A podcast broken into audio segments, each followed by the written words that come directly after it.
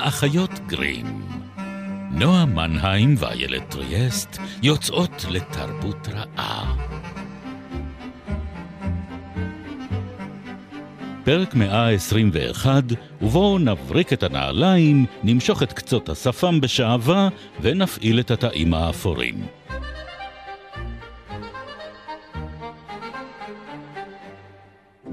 גברת פרלס מתה בלילה שבין ה-16 ל-17 בספטמבר, יום חמישי.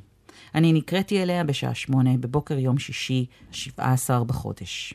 לא היה מה לעשות. היא הייתה מתה זה שעות אחדות. השעה הייתה תשע וכמה דקות כשחזרתי הביתה.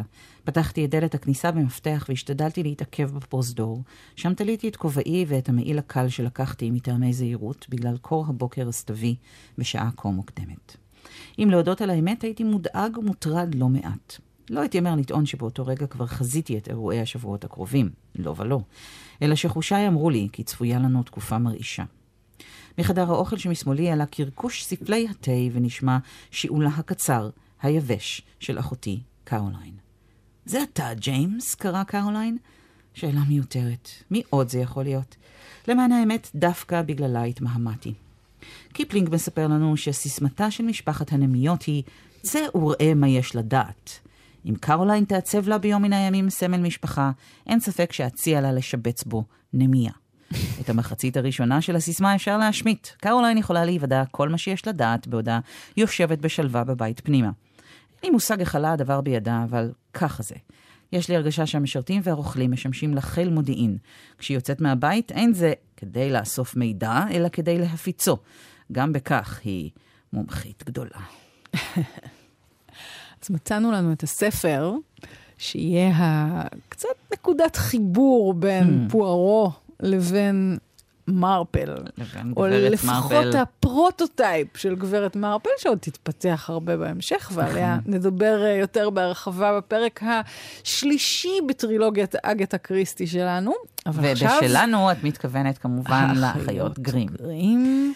אה, אני לא מקדימה את המאוחר, אנחנו בפרק השני, אל דאגה, ואותו נקדיש להרקולה, או הרקולה.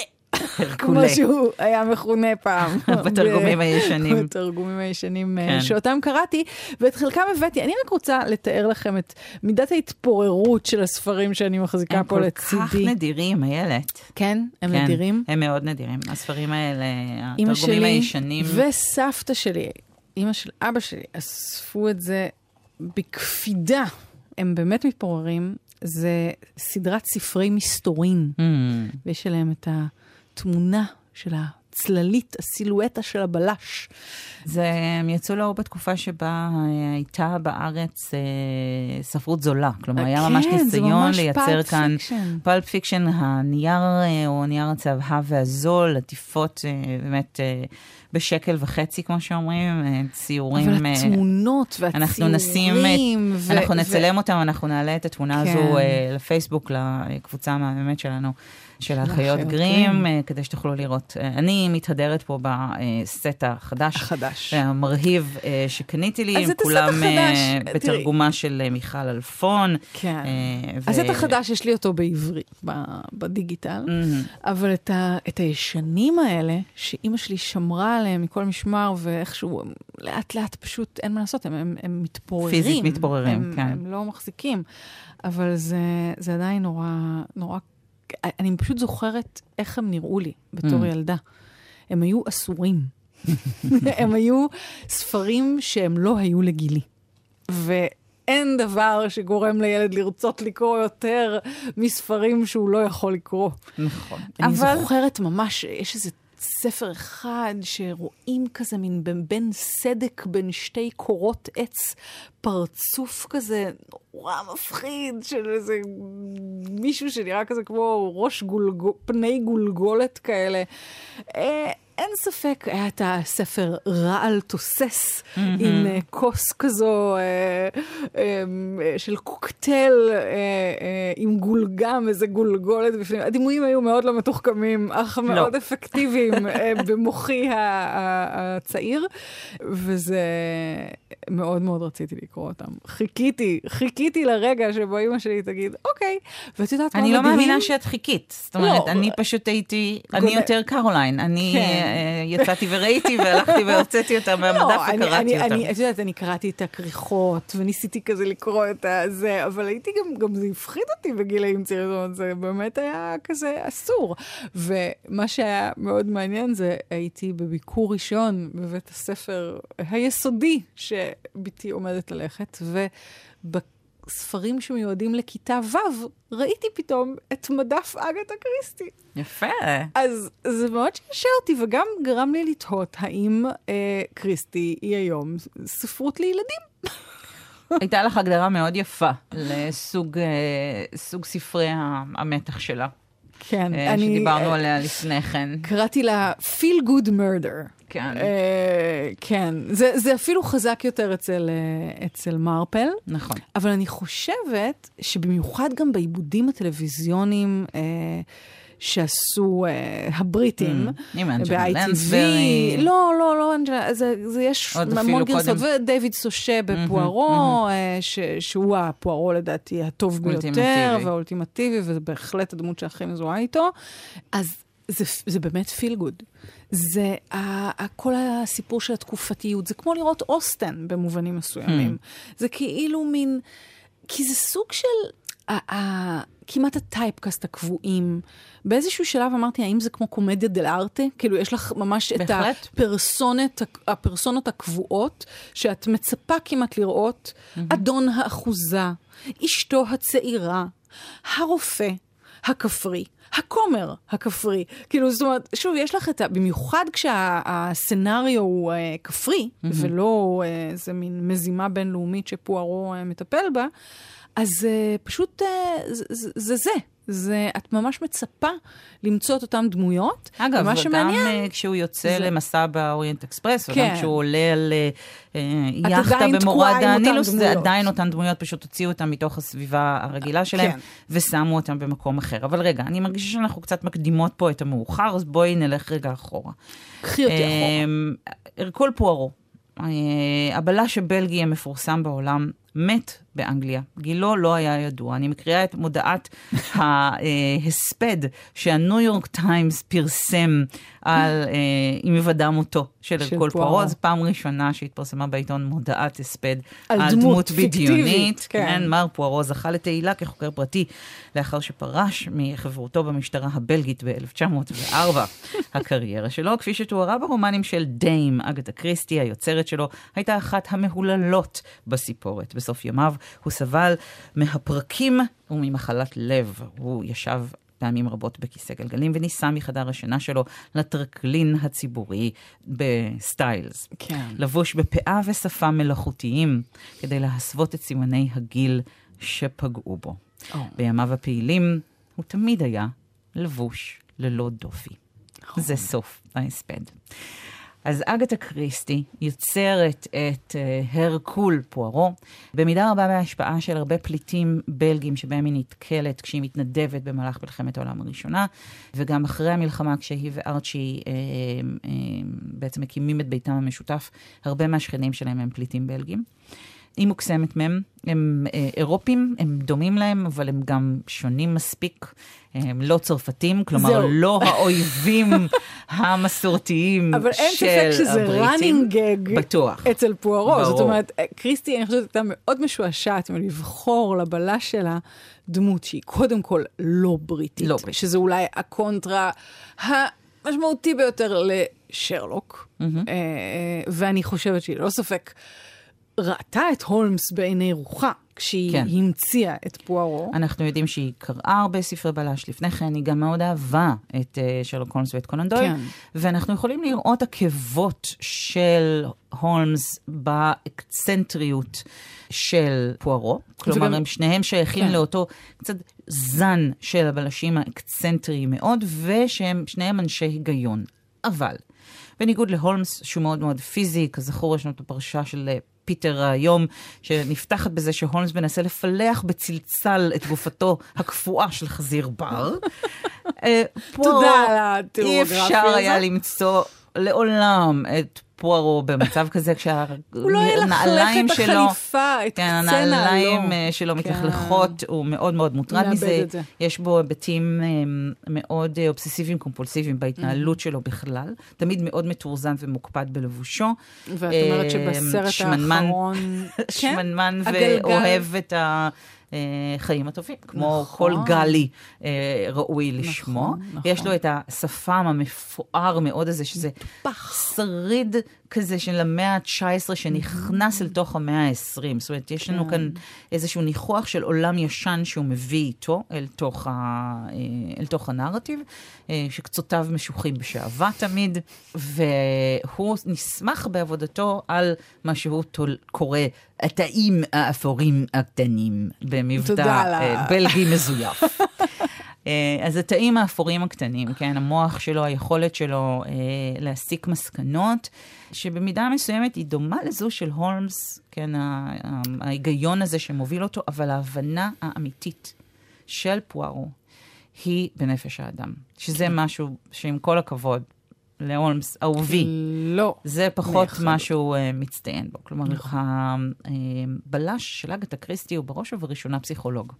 הוא מבין אנשים, הוא מבין מה מפעיל אותם, מה גורם להם לתקתק, מה מכעיס אותם, אה, מה אה, יכול אה, לגרום לאישה אוהבת לרצוח את בעלה, למשל, מה אה, יכול, אה, מה יכול הקנאה לחולל. כלומר, מבין את המניעים האנושיים הללו על בוריים. ובוא נגיד עוד משהו, הוא בלש נלעג. כאילו, Mm. אה, הדמות הזאת, ולא בכדי בכלל, היא נלעגת. בכל אה, ספר קלאסי של פוארו, יש את הרגע שבו הבריטים המרשימים מסביבו אומרים, מי זה האידיוט הצרפתי הזה? אבל אני חושבת ש... פוארו מודע לזה. כלומר, אגתה קריסטי בוודאי מודעת לזה, אבל גם פוארו מודע לזה. אה, ולפעמים הוא אפילו אה, משתמש בזה, כלומר, הוא שוגה יותר באנגלית ממה שהוא יכול לשגות, זאת אומרת, הוא יודע אנגלית בסדר, אבל הוא מחליש את עצמו. בעיני המאזינים שלו, בעיני האנשים שאותם הוא חוקר, לפעמים הוא גם בודה כל מיני דברים שלא היו ולא נבראו mm-hmm. על ההיסטוריה שלו כדי אה, להחליש את עצמו, להפוך את עצמו לפגיע יותר, כדי שלא יחשדו בו, כדי שיפתחו בפניו, כדי שידברו איתו. והנלעגות הצד היא חלק מה... כן, נכון, בדיוק. הנלעגות היא חלק מה, מהארסנל, אה, מארגז הכלים שבו הוא משתמש כדי אה, לפרוק את החשודים מנשקם. לחלוטין. זאת אומרת, הוא לא בלש כוחני. זה, זה הרעיון הוא נכון. של לקחת באמת אה, את האנטיתזה אולי לדמות הקשוחה שמגיעה מעבר לים, אה, ומתגבשת לה פחות או יותר במקביל, אה, ה-hard boil detective, הפילם נואר, מה שנהיה אה, בהמשך, ולהבדיל יש לך את שרלוק שהוא... אקסצנטרי ללא ספק, אבל, אבל האקסצנטריות שלו היא בריטית מאוד. זאת אומרת, היא, היא מוטרפת, אבל הוא מבפנים. הוא אצולה, הוא קשור, הוא מקושר. פוארו הוא זר, הוא פליט. אני לא יודעת אם הייתי אומרת שהולמס אה, מקושר, אבל הולמס... הוא אני- בוודאי מקושר דרך מייקרופט, נכון, אבל... אבל ההבדל, כמו שאני רואה אותו, זה שהולמס הוא bohemian. כן. סגנון החיים שלו הוא בוהמי, כן, הוא מין, אה, בין אם זה השימוש שלו שלו, הם בבוהמיה. כן. הכל, כן. בין אם זה השימוש שלו בקוקאין, ובין אם זה העובדה שהוא יורה באקדח בתוך הבית. כן. כלומר, הציג איזה סגנון חיים מאוד מאוד בוהמי. פוארו הוא, הוא נשי, הוא, יש לו פומית. פומית, והוא גם, הוא בורגני. בורגני. עד לשד עצמותיו. ובמקום הזה הוא כן יכול להתחבר לשכבת אוכלוסייה הבורגנית המבוססת, שבתוכה הוא מבוסס. אבל הוא כן תמיד עזר, הוא כן תמיד בא מבחוץ. הוא מעורר את- הקסנופוביה הבריטית אה, ואת הפחד שלהם מהזרים האלה, במיוחד כשיש להם מבטא צרפתי. אה, וזה- רצתה את זה. נכון, היא, היא אמרה, זה שלו." הבלש שלי, כי הוא יהיה הדרך שלי גם להראות את הנלעגות של החברה שאותה אני חוקרת. זאת אומרת, את ה... כאילו במסווה הפוך, שהוא, ש, שלועגים לבלש, אבל הבלש הוא הגאון. נכון. הבלש בסוף מציל את כולם, כאילו הוא גואל את כולם.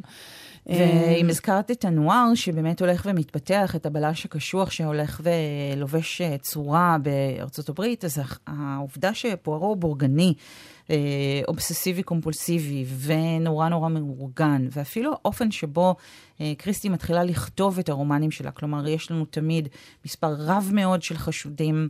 הפשע מתבצע בדרך כלל בתוך איזשהו מרחב מאוד תחום. בין אם זו אה, אחוזה מבודדת, תא של רכבת, אה, סיפון של ספינה. זאת אומרת, יש לנו... אה, מסביר אה, למה אזור... הוליווד כל כך אוהבת נכון, אותה. one לנו, location. one location מרכזי, כן. אה, שבסופו של דבר אה, פוארו אוסף את כל החשודים בחדר אחד, עושה את הצגת התכלית שלו ועובר אחד-אחד על כל האנשים שהיה להם מניע והייתה להם הזדמנות, ואם היה להם אליבי, לא היה להם אליבי, עד שלבסוף הוא מגיע למי שביצעה או ביצע אגב, את הפשע. שזה אגב לא היה במקור. זאת אומרת, זה משהו שהעורך. הכתיב לקריסטי. טוב, העורכים ו... לפעמים יודעים מה הם עושים, אני רק אומרת. אה, אבל אני חושבת שהמבנה הזה, אה, וגם, שוב, כאמור, הדמות עצמה של פוארו מאוד מדגישה, בניגוד לבלש הקשוח, את העיקרון המארגן, תרתי משמע, מאחורי הספרות הזו. יש פריאה של הסדר, יש כאוס בתוך העולם המסודר של הבורגנות. הכאוס הזה הוא המודרנה. העולם שרץ וחומק להם מתחת לאצבעות והם לא מספיקים לאחוז בו.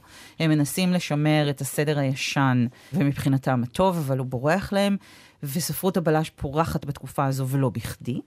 והבלש הוא המייצג של מי שמחזיר את הסדר על כנו. הוא פותר את התעלומה הגדולה של אה, אה, הפרת הסדר המוחלטת, הלא היא רצח, אה, בדרך כלל אצל, אה, אצל קריסטי זה רצח, והוא מחזיר את הסדר על כנו.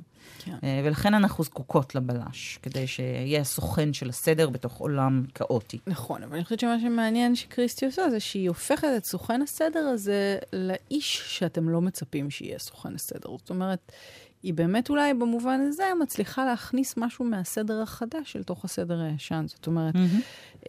אני חושבת ש...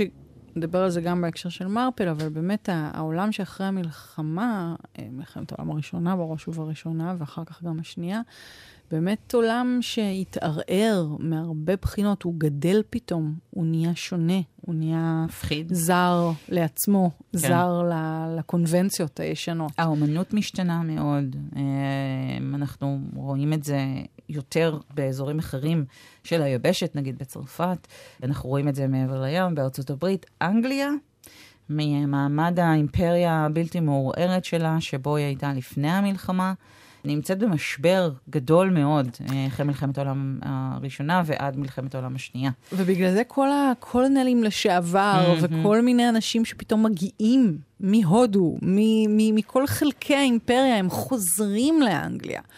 וגם מהצד השני, הספרים שיוצאים מתחומי אנגליה ונשארים באיזה קפסולה בריטית בניכר. כלומר, בין אם זה כל הספרים שמדברים על תעלומות בעולם הארכיאולוגי, או באמת אה, רצח האניוס בכלל, באזור שלנו, נכון. במזרח התיכון. תעלומת הסלע האדום, כן, או אני לא זוכרת איך קראו לזה. כן, כן, הייתה, ממש במנדט הבריטי יש ל... זה נדיר, אני לא חושבת שאפשר למצוא את הספר הזה. אז, אז באמת יש פה ספרות שתמיד איכשהו מצליחה למור, להיות כאילו בתוך המוכר, ב feel good הזה.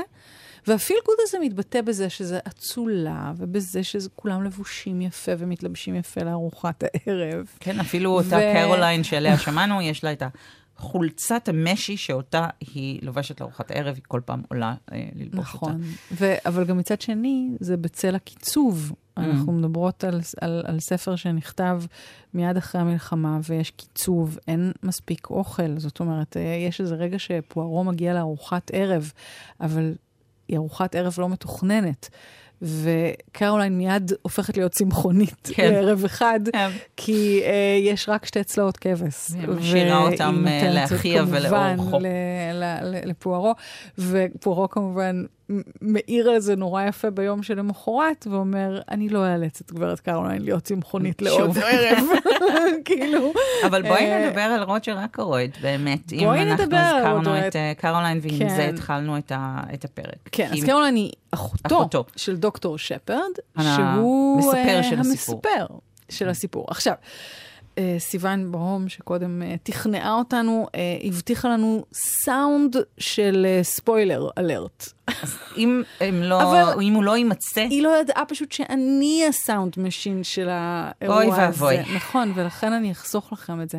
ואני רק אגיד, ספוילר. ספוילר, ספוילר, ככה. אוקיי. אה, כציפור הנוגה לעת שחר. נועה, תפסיקי לעשות לי פרצופים כאלה, אני אתחיל אני לא להיעלב עושה לך פרצופים, בסוף. אני מוחה, אף אחד לא רואה את הפרצופים שאני עושה לך, ולכן הם לא קיימים. הם קיימים, או they do. בקיצור, אני אחסוך לכם את הרעשים, אבל uh, דעו לכם שמעכשיו נדבר על uh, מי רצח את רוג'ר אקרויד, ואתם תדעו מי רצח את רוג'ר אקרויד. כלומר, אם לא קראתם את הספר ב-50 השנה שהוא קיים, לא או יודעת בשבוע כמה- מאז הפרק הקודם שלנו. או בשבוע מאה, בדיוק. ובאמת רצח, רצח רוג'ר אקרויד הוא... אה, אני סתם אמרתי 50 שנה, אני לא זוכרת, הוא נכתב ב-26. אז יוצא. 100 שנה. כן, בואי, תודה. בואי נתעורר. בדרך כלל אני טועה במספרים.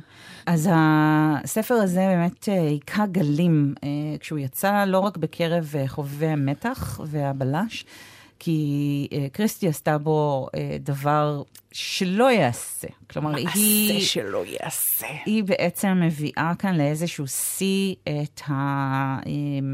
אה, נקרא לזה היצור הזה שנקרא המספר הלא מהימן. אנחנו שומעים את הסיפור כולו מבעד עיניו של אותו רופא כפרי, שפרד, שבכפר שלו מתבצעים מעשי הרצח. אה, פוארו נמצא שם אה, לחופשת הבראה. הוא אה, החליט לפרוש, החליט לגדל לפרוש, קישואים. מגדל קישואים כמו שהולמס מגדל דבורים בסאסקס, וכאשר אה, הרצח מתרחש, הם, אה, הם בעצם פונים אליו בתחינה אה, שיפרוש מפרישתו ויסתייע להם. ודוקטור שפרד מלווה את פוארו בחקירה שלו, מדווח לנו על החקירה ומספר לנו את כל הסיפור הזה, רק כדי שבסוף, באותו אה, אה, כינוס קהל שפוארו עושה בסוף הספר, שבו הוא בעצם פורס לפנינו את כל השרשרת הלוגית שהביאה אותו למסקנה, אנחנו מגלים שאנחנו קוראים את הווידוי של דוקטור שפרד, כי הוא עצמו, המספר שלנו, הוא הרוצח. אז זה היה הספוילר, אגב. וואחד, טוויסט ענק בעלילה. נכון. Uh, הוא הותיר חלק מהקוראים נרגשים וחלק מזועזעים. באגודת uh, סופרי הבלש, שקריסטי הייתה חברה בה יחד עם דורותי אלסיירס, שהקימו אותה, אם אני לא טועה אפילו, uh, היו מי שביקשו לגרש אותה מהאגודה. על כך שהיא עשתה Oh. את הדבר הזה שלא יעשה, כי מי שכותב בלש חייב עד נקודה מסוימת לעבוד על הקוראים, תמיד. להסתיר את האמת, לפתל את העלילה, כדי לייצר את מראית העין הזו של התעלומה. וכדי שהבלש יהיה תמיד צעד אחד אה, לפני הקורא. בז'אנר הזה. בז'אנר הזה. של הודנט, כן. וכאן היו מי שהרגישו שקריסטי הלכה צעד אחד רחוק מדי. אה, שהיא אה, משכה את השק על עינינו באופן כל כך אה, מלא ומוחלט, שלא הייתה שום דרך לחזות את זה, וזה גם יצר זעזוע מאוד גדול שאנחנו, הרופא הכפרי קודם כל הוא הרוצח, דמות שנראית לנו חיובית, הבן אדם שסיפר לנו את הסיפור, שסמכנו עליו, שייתן לנו את ה... ליווינו אותו, ליווינו אותו. ניסינו להיות איתו. הרגשנו אותו. חיבבנו אותו, נכון, הייסטינגס היה בן הלוויה. הוא של, הווטסון אה, של- של פוארו, כן. הווטסון של פוארו בחלק גדול מהספרים שבהם הוא אה, מופיע. הפטי הנחמד, הבריטי. אה, והנה הוא אה, הרוצח, אה, חסר המצפון וה- והחזרי אה, שמתגלה לנו בסוף הספר. וזו באמת הייתה, זה אולי המקרים, אחד המקרים המובהקים ביותר, אה, שבהם הטריק הזה אה, נעשה. זה אה, טריק חד פעמי. הרבה מאוד, כן. אי אפשר לזרוק את אותו קלף פעמיים. אני אומרת שהם קנאים. כי- הם לא עשו את זה בעצמם. יכול להיות. אני מודה שאני לא מחבבת את. זה. אני לא מחבבת את זה. אני חושבת שזה גאונות. אבל אמ, אין ספק שזה עשוי היטב אה, בקריאה מאוחרת, זאת אומרת, מי שקורא עכשיו לראשונה אה, או קרא בעבר את, אה, את הספר, מומלץ לו לקרוא אותו שוב. זאת אומרת, אחרת לגמרי כשיודעים את הסוף ובעצם קוראים מחדש את הספר ומנסים לראות באיזה מקומות קריסטי רומזת לנו, והיא עושה את זה כן, כן, היא לאורך. הדרך, שאנחנו, אסור לנו לסמוך אה, על האדם שמספר לנו את הסיפור הזה, שהוא מספר רק חלק מהאמת ולא את כולה, הוא לא משקר בעצם במובהק. אף פעם, הוא רק מסתיר. מסתיר חלק מהפרטים. אה, אז זה עשוי בצורה מאוד אה, מתוחכמת ומורכבת, ובאמת אה, בעיקר פועל באופן מאוד מעניין על הקורא. כלומר, אני חושבת שבדרך כלל, בספרות בלש קלאסית נקרא לזה ככה, הקורא הופך להיות הבלש. אני, אני חייבת לומר שרציתי לשאול אותך, איזה מין קוראת בלש את? את קוראת בלש שמחכה שהבלש יגאול אותך מייסורייך, או שאת מנסה באופן אקטיבי לאסוף רמזים ולהיות הבלשית באמת בעצמך? אני מודה שאני שייכת ל... לצד השני, זאת אומרת, לסוג השני. אני חושבת שזה גם נובע מהרבה מאוד שנים כעורכת, אה, שמזהה את התבניות. זאת אומרת, כחלק מהעבודה שלה, אני צריכה לזהות את התבנית, לזהות את הטיפוסים, אה, לדעת איך העלילה נתווית, ומאחר שכך אני בדרך כלל גם מנחשת מהר מאוד. אה, ואצל קריסטי את מצליחה לנחש? לפעמים כן, לפעמים לא. זאת אומרת, לפעמים אני מצליחה to pull the wool over my eyes, כמו שאומרים. אני חושבת, אני, אני מאלה שגם מנחשות. זאת אומרת, אני מהמם. כאילו הרבה פעמים מרגישה שבמיוחד, כאילו נגיד אצל פנדורין, או אצל, זאת אומרת, יש כאלה שממש התבנית נגלית, ואני מדברת על התבנית של הסופר, כן. לא של הבלש, אלא של הס- סופרים, סופרי בלש, של, שבאמת פעם אחת הצליחו לעשות משהו, ואז הם משחזרים אותו בכל מיני דרכים, אבל הסוג ההונאה היא אותה הונאה. ואצל קריסטי היא אחת היחידות אי פעם בז'אנר, שוב, של מי עשה את זה, כי הרי יש ספרי בלש שאתה יודע מי הרוצח מההתחלה ואתה גם מלווה אותו, אבל uh, בז'אנר הזה, שהוא באמת גם, כמו שאמרנו, ה-feel good murder האלה, שבעצם את אמורה להגיע לאיזה סוג של קתרזיס והקלה והסדר שב על כנו בסוף, אז באמת יש בה משהו שהוא מתוחכם יותר מרוב, לא סתם, זה לא סתם שהיא, שהיא המלכה, אה, אה, כי היא באמת מתוחכמת בהסתרות שלה. כולם משקרים. הושיבו על? זה מחשב. שבאמת, כן. כן. חוקרים הושיבו, אה, הזינו את הרומנים של קריסטי אה, לתוך אה, אה, מחשב אה, שניתח את, ה, את הספרים ואת המופעים החוזרים של מאפיינים שונים כן. בהם, כדי באמת אה, להבין... אה, זאת אומרת, אם אתה יודע דברים מסוימים, האם אתה יכול להניח שאתה מצליח לפענח את הפשע, אבל היא באמת השקיעה הרבה מאוד מאמץ בהסתרה הזאת, וגם עשתה שימוש אה, גאוני אה, בטכניקה הזו שנקראת אה, red herring, כלומר אה, רמזים הטעיה, מטעים. רמזים מתאים. כן. שאגב, המושג הזה של, של רד הרינג אה, הוא מושג מאוד מאוד עתיק. אין, אין דג כזה שנקרא רד הרינג, הרינג אינו אדום, אבל אה, בתהליך הכבישה, כשכובשים אה, דג אה, מליחים אה, ב- במלח, אה, הם משנים את הצבע שלהם, משנים את הצבע שלהם לאדום, ויש להם ריח מאוד מאוד מאוד חזק כתוצאה מהתהליך הזה של הכבישה. וכך היו מאמנים כלבים. היו אה, מריצים את הכלב ומושכים בפניו אה, את הדג המסריח הזה, ואז מאמנים אותו להבחין בריחות אחרים, ואז שוב מביאים את הדג המסריח, כלומר, כדי לנסות לעבוד עליו. ולכן המונח הזה משמש כהטעיה, הדג, הדג האדום שמשמש אותנו כהטעיה. אה, וקריסטי עושה את זה מעולה. זאת אומרת, היא מושכת לפנינו, היא, היא מריצה לפנינו אה, דגים מסריחים רבים, אה, שכל אחד יותר מפתה מהשני בתור הרוצח הפוטנציאלי, ובשום יצירה היא לא עושה את זה בשלמות רבה יותר, אני חושבת, מאשר ברצח רוג'ר אקרויד. ואני חושבת שגם, שוב, זה ספר יחסית מוקדם שלה, מאוד, ואני כן. חושבת שזה המ- והוא זה מקביל הזמן להיעלמות לעשות- שלה. נכון, הוא מקביל נכון, להיעלמות שלה, כמו שזה שאמרנו נורא מעניין. בפרק זה- דיברנו הקודם. על זה בפרק הקודם. אה, ואני חושבת שזה גם הזמן לעשות את זה. זאת אומרת, כשאת נכנסת לתוך איזשהו שדה, את רק מתחילה בו, את רוצה לעשות שם לעצמך. אה, יש כבר אה, סופרות אחרות של מתח ובלש שפועלות במקביל אלייך, קצת לפנייך. את רוצה לעשות, כמו שהיו קוראים לזה פעם, a splash, you want to make a splash, רוצה להשאיר רושם על הקוראים שלך. וואו, זאת דרך מעולה לעשות את זה. אבל כמו שהתחלתי להגיד קודם, אני חושבת שברוב ספרי המתח, אה, והבלש, אנחנו קוראים אותם והופכים לבלש. כלומר, אנחנו, כמו שתיארנו, אנחנו את תהליך הקריאה שלנו, אנחנו מנסות להתחקות אחרי הרמזים, להיות צעד אחד לפני הבלש, להבין מה הוא רואה, מה הוא מבין. אה, כששפמו נזכר לפתע אה, וגבתו מתרוממת, אז מה הוא ראה עכשיו בחדר שאני יכולה לנחש? ומה שקורה בספר הזה, זה שהקורא הופך לרוצח. כלומר, ההזדהות הגדולה שלנו היא עם דוקטור שפרד, הוא מספר לנו את הסיפור ואנחנו מזדהים עם המחבר, במיוחד כשזה גוף ראשון. כן. אמ, ואנחנו מזועזעים מעצמנו, שהיינו יכולים להיות יחד איתו בכל צעד ושעל מהדרך, להיות בתוך הראש שלו, בלי להבין את זה, בלי לראות את זה, בלי אה, לנחש. אה, אז במידה כזו או אחרת, אני חושבת שחלק מהתחושה של ההלם והזעזוע של רבים מהקוראים אה, נבעה גם מזה, מכך שקריסטי הופכת אותם, אה, בלי שהם ירצו בכך בכלל, משתפי פעולה עם הפשע בספר הזה. אז עם הזעזוע העמוק הזה מיכולותיה של דיים אגתה, אנחנו נסיים את הפרק השני שלנו בטרילוגיה. ונשאיר לנו עוד, אה, עוד פרק קריסטי אחרון שהוקדש לגברת מרפל המופלאה.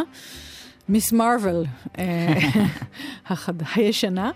אה, ו, ועד אז, אה, נגיד תודה ושלום, ונתראה בפרק הבא.